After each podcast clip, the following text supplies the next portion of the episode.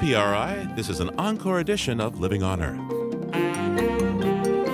I'm Steve Curwood. Predictions about global warming and sea level rise seem increasingly alarming, but that's not deterring a building boom in low lying South Florida prices are really doing well in South Florida.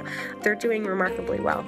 But I think most people would tell homebuyers that it's not a great investment. When you look at what could happen with sea level rise in the next 30 years, you know, it's kind of daunting to think about buying a house. To say nothing of the flood insurance. Also, Bright Lights is a solution to bycatch problems for shrimpers. We move the lights from one net to the other, and every time we move the lights to that side, the vast majority of bycatch didn't show up in the net. If you have a lot of bycatch in your net, you might have to dump three or four or 5,000 pounds of shrimp. And at 50 cents a pound, that covers the lights. We'll have that and more this week on Living on Earth. Stick around. From the Jennifer and Ted Stanley studios at the University of Massachusetts Boston and PRI, it's an encore edition of Living on Earth. I'm Steve Curwood. Over the past two and a half years, a huge environmental scandal unfolded in Flint, Michigan. To save cash in a city plagued by a low tax base, officials switched the public water source from the Detroit system to the Flint River.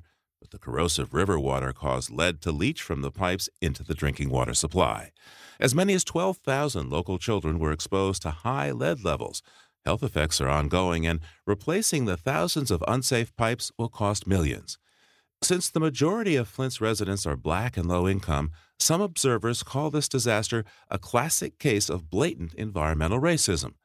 Texas Southern University professor Robert Bullard is a noted author and expert on environmental justice. The Flint water case is the latest poster child for environmental justice. You have the coming together of a perfect storm. You have a low income community or city, over 40% that's below poverty. You have a majority black city you have a city that's already under stress economically, whose democratic process has been removed from the local residents. And you have decisions made by other people who don't live in Flint about their water. And water is life. What happened to Flint that residents there lost the ability, the legal ability to govern themselves? And what relation to race do you think that might have?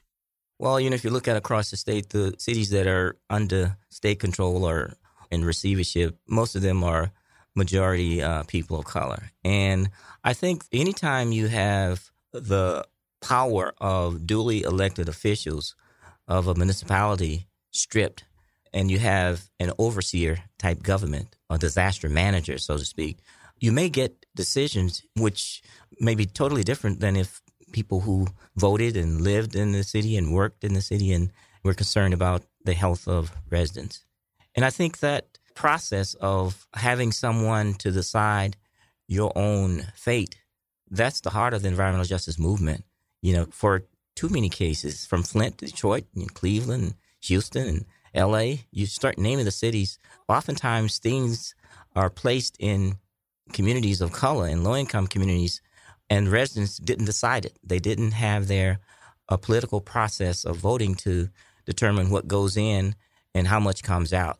And that's the justice and the equity issue that I think the Flint case is bringing to light. Now, apparently, it took more than a year and a half, or on the scale of a year and a half, for attention to be properly paid to the uh, the disaster, the lead poisoning disaster in Flint. Why did it take so long? Do you think? Well, again, uh, the Flint case fits the example of what's happening on environmental justice across the board. Environmental problems of pollution and environmental degradation or response to disasters and health threats, they often take longer to be acknowledged. It takes longer for the response. It takes longer for the recovery in communities of color and low income communities. So it didn't surprise me that it took so long for this to come to light because many of these environmental justice problems and challenges that impact low income and communities of color, they're invisible. They're invisible to the state government, they're invisible to the federal government, to county officials. Not that community residents don't know about them and have not been complaining about them, but they are invisible when it comes to the response. This is environmental racism. What do you think motivates environmental racism in this and other cases? Well, I think the fact that environmental racism exists because in the real world, there are some communities that are not considered equal and valued the same as others. We have young people today talking about Black Lives Matter And I think that whole concept grows out of the fact that black communities and communities of color have not mattered for so long when it comes to giving equal protection, providing civil rights and human rights. And so the this whole notion of environmental racism, it's real. It's so real that even having the facts, having the documentation, having the information has never been enough to provide equal protection for people of color and poor people. Why is that? Well, because our society is a long way from being race neutral. Racism permeates every institution in our society. It permeates voting, it permeates uh, housing, education, employment. So we should not be surprised that racism also permeates the way that environmental decisions are made. America has a president of recent African descent, and yet the Environmental Protection Agency, the Region 5 that had Flint in its portfolio, dragged its feet, indeed obstructed the work of a low level worker who was trying to deal with the situation, fitting into this pattern of environmental racism. We have a black president. Why do we still have environmental racism in this country? Well, you have to understand that the way the EPA operates is that you have the federal EPA headquartered in Washington, D.C., and you have 10 regions. And the regions uh, operate almost as autonomous little EPAs. Regional EPAs work very closely with the state uh, departments of environmental quality. And too often that relationship, that cozy relationship, gets in the way of protecting the most vulnerable communities. And so EPA regional officers will oftentimes communicate information with the state agencies and leave the impacted community out of the loop. And so even when you get complaints from Flint residents to, you know, the state officials that go up to the EPA, if that's not acted upon, you have to question whether or not those individuals should be in those offices with the power and authority to control what happens in communities. Um, compare the national response to the natural gas leak, the massive natural gas leak in Porter Ranch, California, just outside of, of Los Angeles. Compare that response to what happened in Flint. Well, I think the the fact that we're talking about two different scenarios, we're talking about two examples, and so when you talk about you know the nature in which state officials and regional EPA officials have responded to the actions that were taken in Flint, Michigan, in a defensive way. Whereas in California, I think there have been response and the actions that have been taken. You don't see the kind of pushback. You don't see the, the level of pushback. I think what this shows is that race and class still matter in terms of, of how the government response will be pushed forward. I'll give an example of I saw this up close and personal with how the waste that was cleaned up, the coal ash was cleaned up after the spill in eastern Tennessee. All levels of government got behind the state of Tennessee to clean up that waste from that coal plant in eastern Tennessee in Roane County, which was predominantly white. But when the decision was made where to send this waste and where to dispose of it, the people in Tennessee said, no, we don't want this stuff disposed in our state or in our county. And decision makers at the state, TVA, and Region 4, EPA in Atlanta decided okay, the best place to put it is to ship it 300 miles south to Perry County, Alabama, to Uniontown, a predominantly black county and a predominantly black city that is very poor in Alabama. Send it to the Alabama Black Belt. So if it's so poison for Eastern Tennessee, mostly white, very white, why is it not the same consideration given to a poor black area? That's the kind of blatant decision making at the federal, state, and local level that really don't consider equity and outcomes that on their face may appear to be race neutral, but the outcomes is that you're taking waste from white areas and shipping it to the black areas, and we say that is environmental racism. What about the question of climate change? To what extent is that an environmental justice issue?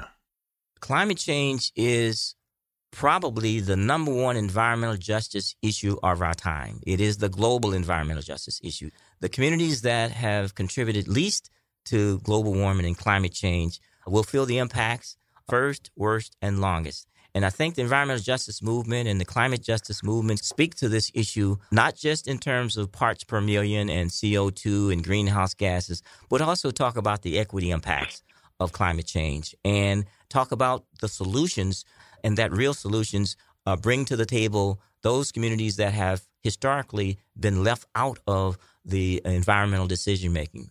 Our communities, uh, frontline communities, have to be in the room, have to be at the table, and have to be part of any solution going forward as it relates to uh, climate action plans. Now, uh, you brought some students from the historically black colleges and universities to Paris for the climate summit. What was that process like? Well, because the climate change movement historically has not represented all of the diversity of our country, a group of us decided, Dr. Beverly Wright at uh, Dillard University and myself, we decided to come together and form the Historically Black College and University Consortium on Climate Change. And we decided that we will raise the money and bring our young, emerging leaders at our HBCUs to Paris for the COP21. We were able to bring 50 students from 15 universities from Texas all the way across the Gulf Coast and South Atlantic and as far north as Pennsylvania. We brought the students and some faculty mentors who are working on climate and working on all kinds of STEM research and policy. We said that these young people, African American students, needed to see how policies are being made. And what was decided in December in Paris in uh, 2015 will impact these young people going forward. And so they need to be in Paris to show that African Americans are concerned about climate change and we are in solidarity with other people around the world and showing that the issues that impact people of color and people in the developing world, we have those same issues in our own country as it relates to climate justice. Bob, I think it was back in 1990 you wrote the book Dumping in Dixie Race, Class, and Environmental Quality. What's changed since then, and what gives you hope for more change? Well, when I wrote uh, Dumping in Dixie in 1990, Dumping in Dixie was the only book. It was the environmental justice uh, Bible at the time. Today, if you Google or if you look on uh, the internet and search for environmental justice books, there's hundreds of books on the topic. There are lots of researchers out there doing environmental justice scholarship. I see more and more courses and programs at colleges and universities integrating these concepts of justice into the curricula across the board.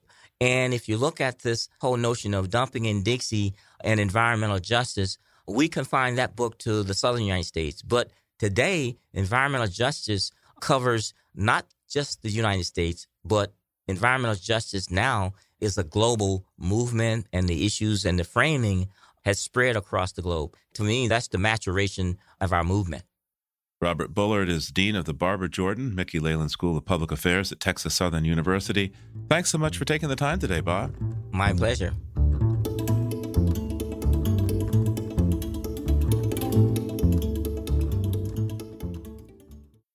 If you like what you hear on Living on Earth, please join us with a gift of $5 or more. Just go to loe.org and click on Donate at the top of the page. And thank you.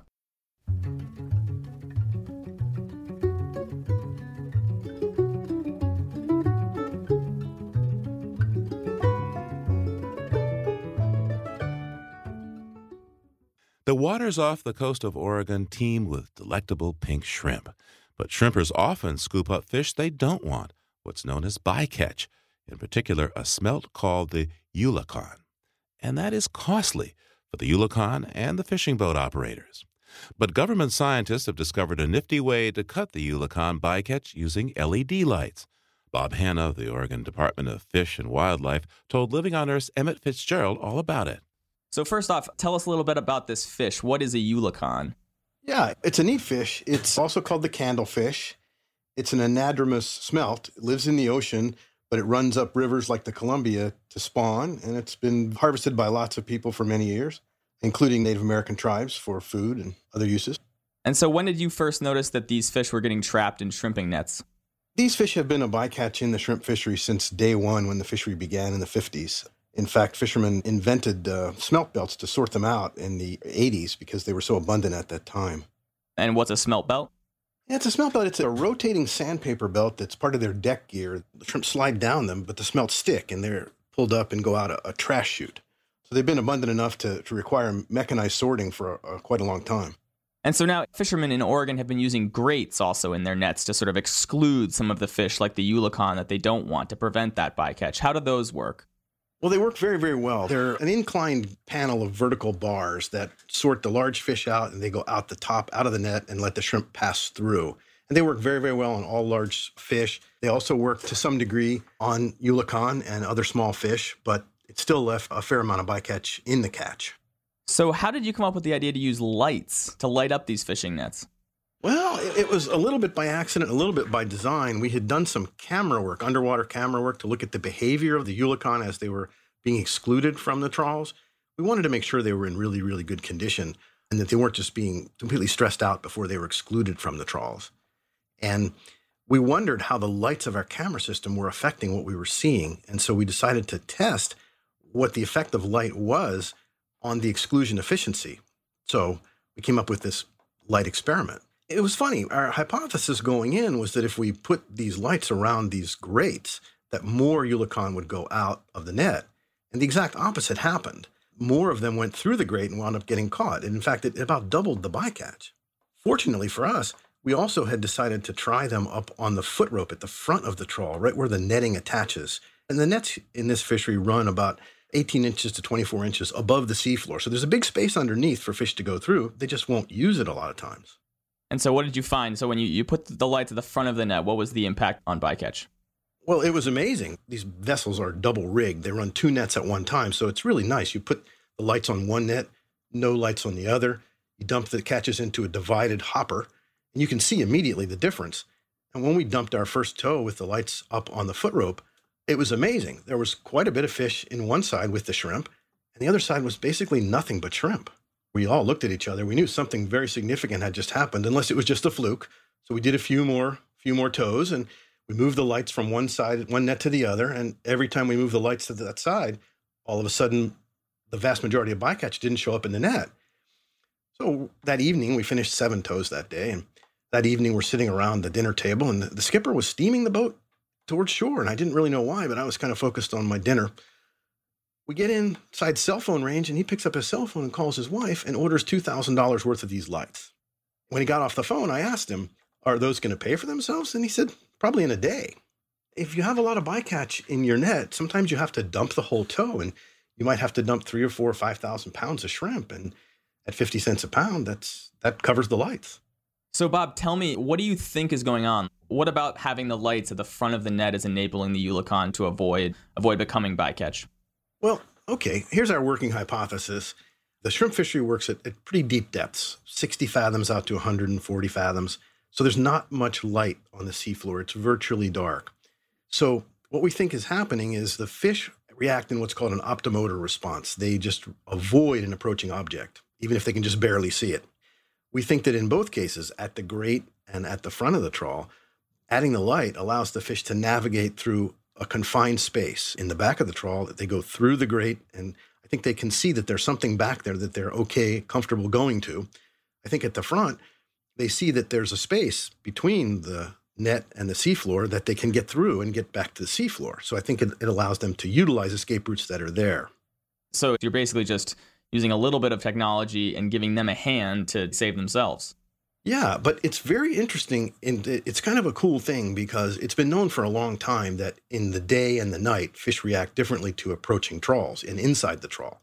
And now what we've shown is that by adding light, you can alter the effect in a low light situation in terms of how they respond to the components of the trawl. So it may have applications in other fisheries to get the fish you want out of the trawl out of the trawl. So tell me a little bit about the reaction you've had from fishermen in the area. Are people excited about this about this development? Oh, they are so excited. We did send a newsletter out to the fleet to tell them, "Hey, this is a good thing to do." And within 2 months, the entire fleet virtually was using these lights. Anybody who didn't have them had them on order. And when we surveyed the fleet back in uh, September, October of last year, we got these written surveys and we got a lot of great comments. Thanks for doing this. This is great. How did you think of this? Um, uh, we really appreciate you guys. And we're still getting comments like that from people who are like coming back into the fishery. We're so glad you guys figured this out. And I don't think that's coming from an overwhelming sense of conservation concern for the eulachon. I think it's coming from some of the operational difficulties that the technology solved for people who are having high bycatches. Bob, at the end of the day, what do you hope comes out of this research? Oh, what I hope comes out of this, I hope that that people in a lot of trawl fisheries around the world come up with innovative ways to reduce bycatch in other fisheries with other problems and understand better methods for for motivating fish to use bycatch escape routes in, in trawls so that trawl fishing generally can be cleaner and more sustainable. That's Bob Hannah of the Oregon Department of Fish and Wildlife in conversation with Living on Earth's Emmett Fitzgerald. Becoming bycatch isn't the only problem for sea creatures off the coast of the Pacific Northwest. Undersea noise levels are increasing in the region as thousands of freighters, ferries, and other vessels motor up and down the coast. And some new research details how that noise could make life harder for endangered marine mammals. From the public media collaborative EarthFix, Ashley Ahern has the story. Picture yourself at a noisy bar. You realize that you've been shouting at the top of your lungs all night just to be heard. Well, orcas in Puget Sound are in kind of the same situation. This is a recording from a hydrophone that was suctioned onto a wild killer whale in the San Juan Islands near a passing vessel. Loud boat noise like this forces endangered killer whales to raise the volume of their calls. Marla Holt is a biologist at the NOAA Northwest Fisheries Science Center in Seattle. But the question is okay, so they do it, but so what? What are the biological consequences of them doing this? To answer that question, Holt and her NOAA colleague Dawn Noren studied captive bottlenose dolphins. In the experiment, the dolphin swims into this funny little floating plastic helmet looking thing that's positioned over its head, and then the trainer asks it to make its normal whistling call for two minutes for a fishy reward. Dawn Noren measured how much oxygen the dolphin used during those two minutes. And then by knowing oxygen consumption, you can determine metabolic rate or how much it costs you to work or work harder. Then they asked the dolphin to pump up the volume.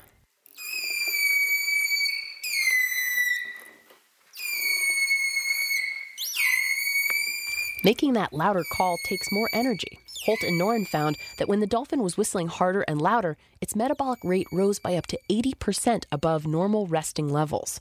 And just like people, when their metabolic rate goes up, they burn more calories, so they have to eat more. If you have multiple incidences where you're increasing your vocals to compensate for a noisy environment, you could have some increased need to find more fish. The scientists say that when wild orcas are around loud ships, the volume of their calls increase by the same amount or more than the dolphins in the lab. That could mean wild orcas need to eat more salmon to make up for the calories they're burning to vocalize more loudly around big ships. The concern is basically for animals that are maybe just getting by or not really getting by.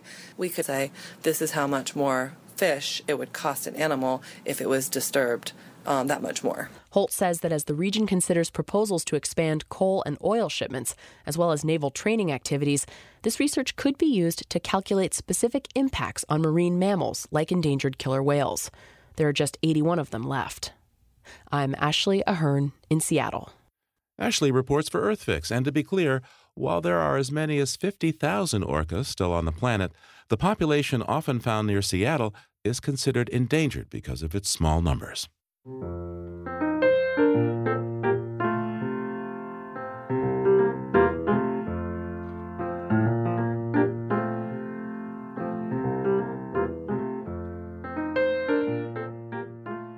Concerns about fishing and noisy oceans aren't the only kinds of sea stories we often report on. Increasingly, there are reasons to worry about the waters rising. This is one of the most obvious and ominous effects of global warming and that makes living in low lying coastal areas increasingly risky. Yet some of the very places that will be most affected by rising seas are undergoing real estate booms, such as South Florida. In Fort Lauderdale, the Venice of America, for example, developers are cashing in on new housing near the sea, though its 165 miles of canals make it particularly vulnerable to rising seas, as much of the city is close to sea level already. Writer Catherine Bagley reported on Fort Lauderdale's real estate bonanza and impending sea level rise for Inside Climate News, and she joins us now. Kat, welcome to Living on Earth. Thanks for having me. Talk to me about Fort Lauderdale's growth. How much is Fort Lauderdale projected to grow over these next several decades, at least according to the Chamber of Commerce? It's expected to grow by a third. It's about 50,000 people are expected to move to Fort Lauderdale in the next 15 years. And currently, you know, the city doesn't have the housing to be able to accommodate those people. So there's this massive building boom happening within city limits. There's skyscrapers going up and new condos, new apartment buildings. The city is really transforming itself to accommodate this huge influx of population. Now, of course, there are many cities along uh, the coastline. Why is Fort Lauderdale so vulnerable to sea level rise? Fort Lauderdale, as you had mentioned, is the Venice of America. So it has 165 miles of canals that wind its way really through the innards of most parts of the city. And like most of South Florida, it sits on top of a limestone bedrock, which is a very porous bedrock. And it means that when sea levels rise, they not only creep over seawalls, they also actually creep through the underlying bedrock of the city. And so you'll have water that will creep under homes and into streets. It really affects almost every part of the city. The water is really the heart and soul of Fort Lauderdale, and it could be its downfall in the end, unfortunately. So, to what extent is flooding already happening in Fort Lauderdale? Right now, the worst flooding that you see is around these king tide events, which is when the earth, the sun, and the moon all align. They happen a few times a year, and that's when high tide is 18 inches above normal. Streets flood, yards flood, critical infrastructure is at risk because sea level has risen eight inches in the last 100 years, that king tide is 18 inches, you know, on top of sea level rise. So it's getting worse and worse and worse every year. So, how is the real estate market reacting to this increased risk, this increased reality of flooding? The real estate market itself, I mean, like I said, it's booming. And as of right now, construction codes in the city require that buildings are built one foot above the floodplain, but no more than that. I had city officials telling me it's true that some of the buildings that are going up now might be dealing with severe flooding in 30 years, and that's the lifespan of a mortgage. What kind of disclosure is there to people who are buying these properties about the flood risk? There's not really any disclosure. The real estate community doesn't really want to talk about this. And so they're not required to talk about flood risk. You know, when you buy a house and there's lead paint, you have to get a disclosure form. There's nothing like that for sea level rise and climate change and flood risk. Now, how do the locals you talk to feel about the fact that sea levels are projected to rise so much and flooding is just going to become more and more common in Fort Lauderdale? The last several years, those king tides have been a real wake up call. And so most people in South Florida know about climate change. They're aware that it's happening. And city officials are racing to take action. Fort Lauderdale officials are putting in a bunch of new flood mitigation measures, things like one way valves to stop sea levels from creeping onto roads. They are taking steps to reduce their greenhouse gas emissions, but it's a really tough battle what about the low income and, um, and minority communities there? They're often around the world. They're on the front lines of climate disruption. What's the situation there in Fort Lauderdale? So, the low income communities in Fort Lauderdale are actually at the highest point of elevation in the city. And so, right now, they are the safest. The question becomes when the waterfront properties start flooding, the higher income properties, where are those people going to want to move? And they're going to want to move into the higher elevation areas. One of the experts that I talked to termed it climate gentrification. And when you have, you know, sea level rise and the oceans rising to the east, and you have the Everglades to the west, there's really no place for these people to go. So, how does the city of Fort Lauderdale's response to this compare to the state's response on the dangers of climate disruption? Fort Lauderdale and South Florida are very much alone in their battle against climate change. Tallahassee, the state capital, Governor Rick Scott, most of the state legislators are very much against climate action. Governor Scott has reversed most of the climate programs that previous governors had put in place. They've banned the term climate change in government work. And so, really, communities in Florida that want to deal with this issue either have to band together with their surrounding areas, which is what South Florida has done, or they really have to fight it alone. They don't have much support from the state. So, how many individuals who own places there are starting to smell the coffee and quietly putting their places on the market so they can get some money for them now, where there still is money to be had? I think you're seeing a few people start to do that, but of course, you haven't seen this mass exodus. And even if they were, there are plenty of people willing to come in and buy their property and take their place. So property values are staying flat at least, maybe even rising? They're definitely rising. Prices are really doing well in South Florida, especially considering they were just in a recession a couple of years ago. They're doing remarkably well. But I think most people would tell home buyers that it's not a great investment. When you look at what could happen with sea level rise in the next 30 years, you know, it's kind of daunting to think about buying a house. And it's not just the value of the house, it's the flood insurance. At some point, our flood insurance premiums are going to increase. And some economists have said that the premiums could rise so much that nobody would be willing to buy a house. Catherine Bagley reported on Fort Lauderdale for Inside Climate News and is now an editor at the online magazine Yale E360. Thanks so much, Kat. Thank you so much for having me, Steve.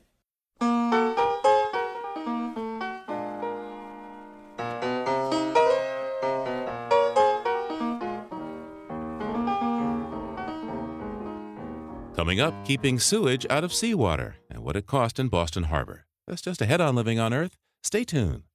Support for Living on Earth comes from the Gordon and Betty Moore Foundation and from a friend of Sailors for the Sea, working with boaters to restore ocean health. It's an encore edition of Living on Earth. I'm Steve Curwood. Well,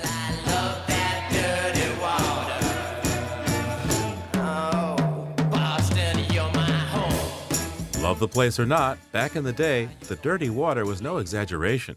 Sewage went into Boston Harbor only partially treated, and the water was truly foul. Boston Harbor was one of the dirtiest harbors in the nation, and we were actually rated at D or below for water quality. As a matter of fact, uh, you couldn't fish or swim within Boston Harbor for most of the days out of the year. That's Dave Duest, the man in charge of the answer to Boston's filthy harbor. It was so disgusting that in the early 1980s, a series of lawsuits were filed requiring proper treatment of Boston's sewage. There were numerous delays, and the new infrastructure cost nearly $4 billion, though it doesn't catch the microbeads we know about today. Still, by the year 2000, there was a modern treatment plant on Deer Island. We are actually in the middle of Boston Harbor, which is the outermost stretches of the metropolitan Boston area and Deer Island Treatment Plant serves 2.3 million people, which is about 34% of the total state's population, for sewage treatment services. If you ever come to Boston, you see Deer Island from the uh, aircraft. You've got these kind of iconic, big egg shaped containers. Looks like you're trying to hatch something out here. What, in fact, do they do?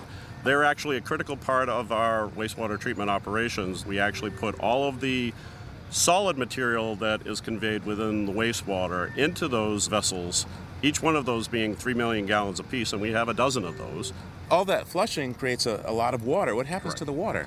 We get, uh, on average, 360 million gallons of wastewater a day into this plant with peaks up to 1.3 billion gallons per day. All of that material gets pumped to Deer Island and then lifted up into the treatment process after we clean it up, we remove 94% of the total solids out of that wastewater, and the remaining clean water then gets disinfected, dechlorinated, and then sent out into Massachusetts Bay for final disposal. And where does that water end up? Eventually, the uh, all the treated effluent is disposed of in Deer Island's outfall goes into a deep rock tunnel that's 450 feet below the surface, travels nine and a half miles eastward out into Massachusetts Bay, and that gets distributed over that last mile and a quarter through 53 risers that are just like sprinkler heads on the bottom of the ocean floor. And that actually disperses it over a wide area, so you don't get that single one open end of a pipe that's going to impact that one area. And so now, today in Boston Harbor, what's different about the ecology here? The ecology is actually greatly improved. We've gone to a full secondary level of treatment, so the quality of the effluent that leaves the facility is much, much cleaner than it was ever in the past.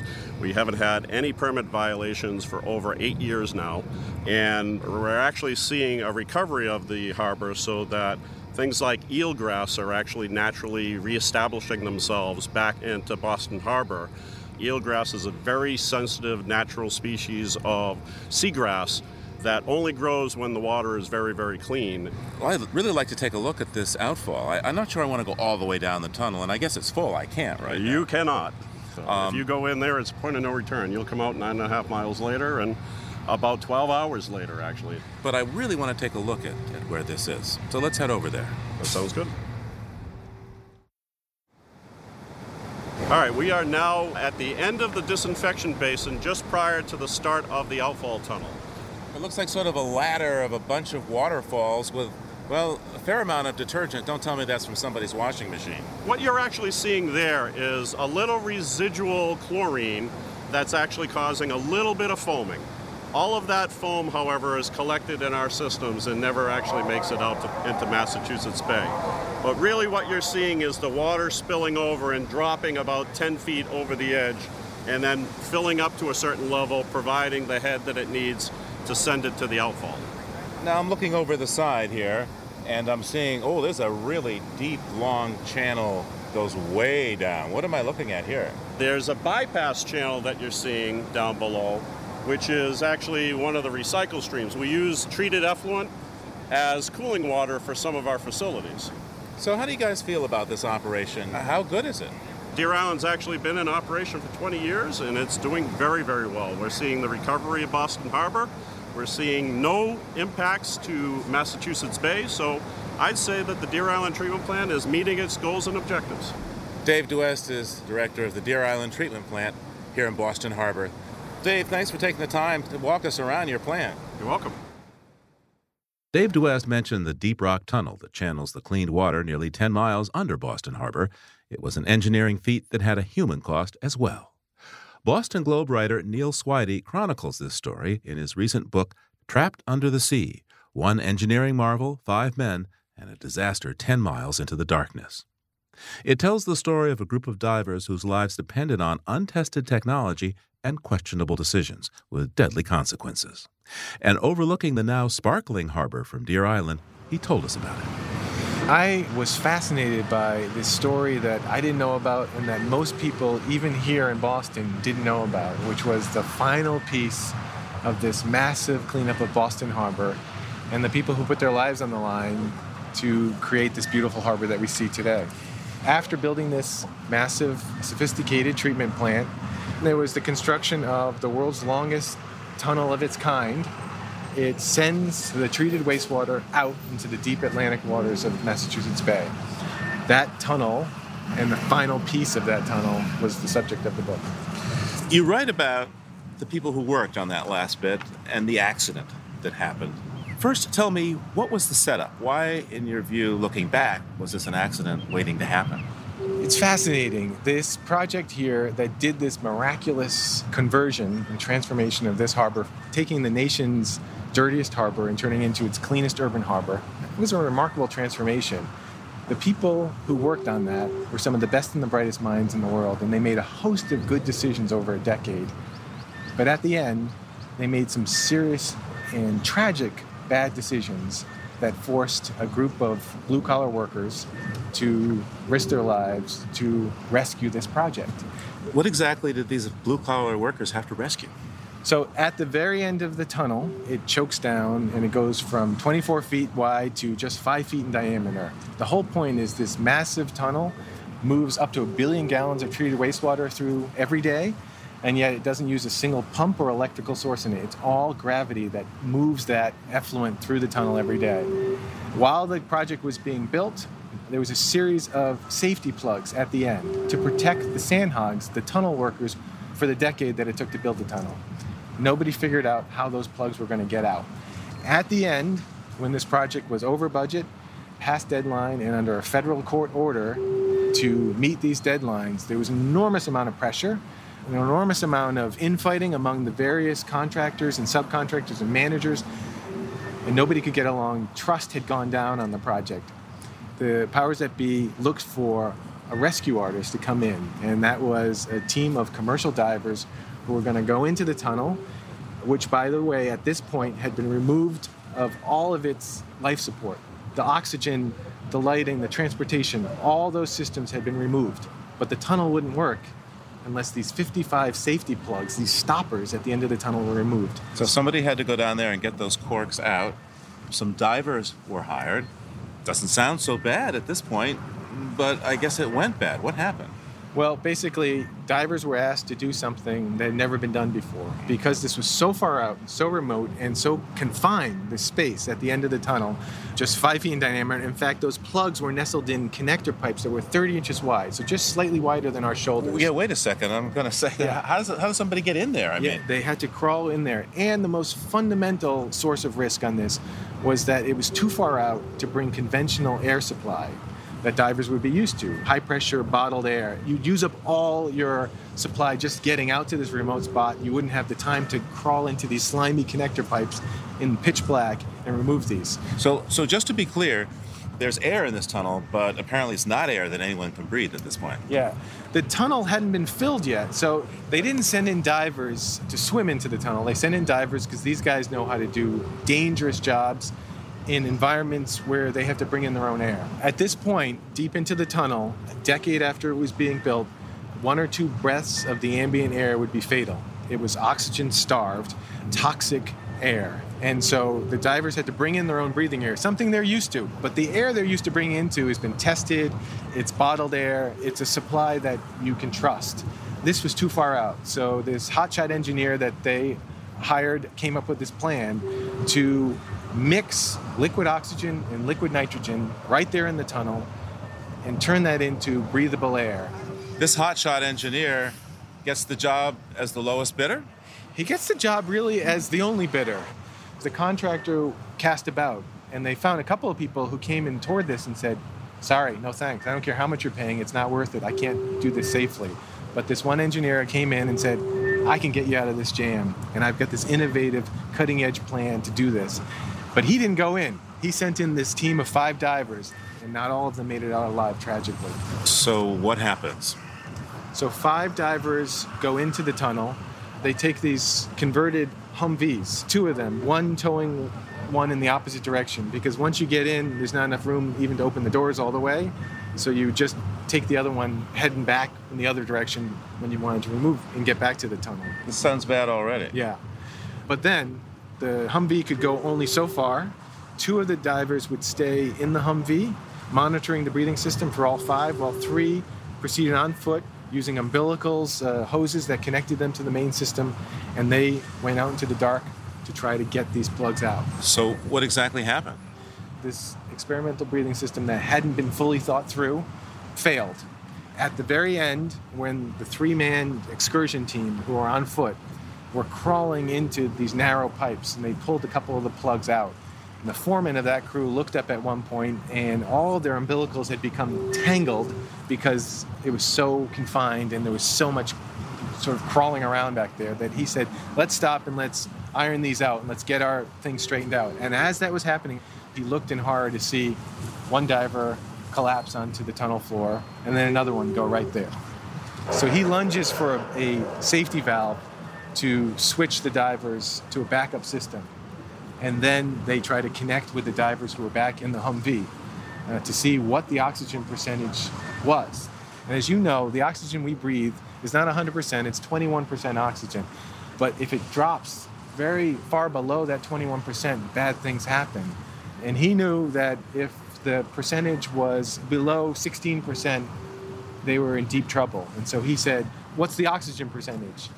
And they said, We'll have to check because this system was so jury rigged that someone had to leave the Humvee to go check the pressure valves and then come back. And then he reports back and says it's 8.9%. And then the line goes dead. So we know the story, so that means that some of them got out alive, but not all, I gather. How did the ones survive? Three divers made it out alive, two tragically did not. But one of the most uh, jarring uh, revelations for me was how close it came to all five divers perishing. It was 30 seconds. 30 seconds had that foreman not reached for that backup valve when he sensed trouble. All five of them would have perished. Well, well surely in these modern times we uh, would have had the capability to not have that. How the heck did this happen in the face of how smart we're supposed to be? Yes, well, I think it happened because of the organizational failure at the end of this project. When you have a situation where the contractor and the manager and the owner aren't getting along, you have to fix that. Because if you don't fix it then, this is what can happen. You have a lot of people who are responsible for this amazing project here who don't like talking about it because of how this ended. And that's a tragedy. After the tragedy of the accident, the leader of the MWRA, Doug McDonald, at the time said tensions and finger pointing got us into this mess, and worries about costs and who's going to pay what got us into this mess. So we're going to take money off the table and we're going to use our bright collective minds here to figure out how to solve this in a creative, innovative way. And then we'll worry about money after that. And that gave people the permission to think creatively and come up with this innovative solution that ventilated this tunnel, got air, ambient air back into the tunnel in this brilliant engineering solution that no one had thought of before. And those plugs came right, pop, pop, pop out in two days. The tunnel was operational, and then this transformation was allowed to begin. So, the challenge I think for people looking at this is how do we get that post tragedy realization of we've got to work together here without suffering the tragedy? And there's a memorial for these men. Yeah, so the five members of the team DJ, haas Riggs, Billy, and Tim all put together and asked to do this impossible job. Haas, Riggs, and DJ, who were the farthest out, made it out alive. Tim and Billy did not. But those three who survived that risked their lives more by bringing the, the bodies of their fallen team members back. They added much more time to their already narrow escape path in order to bring those bodies home and, and with dignity. And today on this island, there are plaques to Billy and Tim, and there are memorial benches on this path that rings the island. There's bikers and walkers and rollerbladers, and you can sit and look out directly above that 10 mile path of that tunnel, and you see that clean water. And you can think about those two otherwise anonymous workers, Tim Nordeen and Billy Juse, and say thank you to them for the work that they did that we all benefit from. Neil Swidey's book is called Trapped Under the Sea. Thanks so much for taking the time with us today. Thank you, Steve. My pleasure.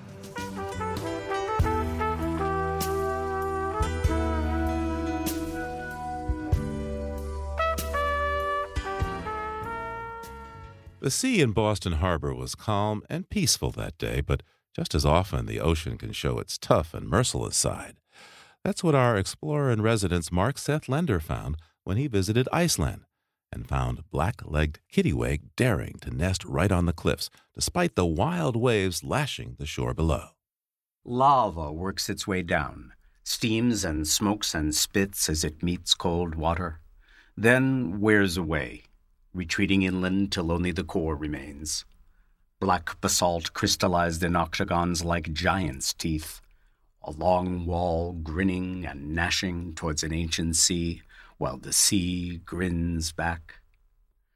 Waves are its teeth, its tongue spray and foam. It puts the bite like Viking iron upon the stone, chafing and gnawing.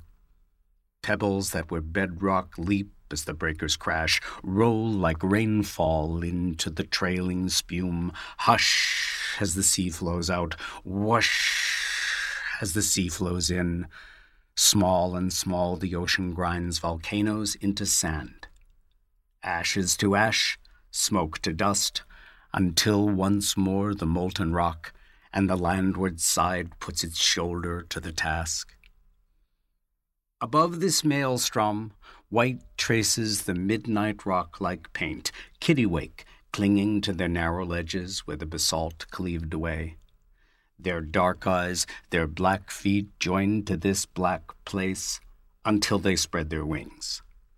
Swooping like reckless kites down toward the gaping hunger of the sea, then up and through the surge on a roller coaster of thin air, a pleasure in the peril. What else could it be? They cannot fish when the water is angry like this, and here it is angry all the time. They take a risk, the ocean reaching beyond its reach will knock them down. The fishes, coming from a line that is older, older than any of this, wisely lie beyond the turbulence. Kittiwake, do they know where fish hide and where to find, instead put self and therefore progeny in harm's way. Maybe risk is what it's all about. And the birds are only reminding themselves life does not belong here. Iceland, hovering over the howling place where the earth to its innards is split in two, the fire, patient, waiting for the breakthrough, flexing its molten fingers until it reaches out, as the sea reaches for sea birds. How beautiful the way life hangs on, how brave it is to live. Writer Mark Seth Lender, and there are photos at our website, loe.org.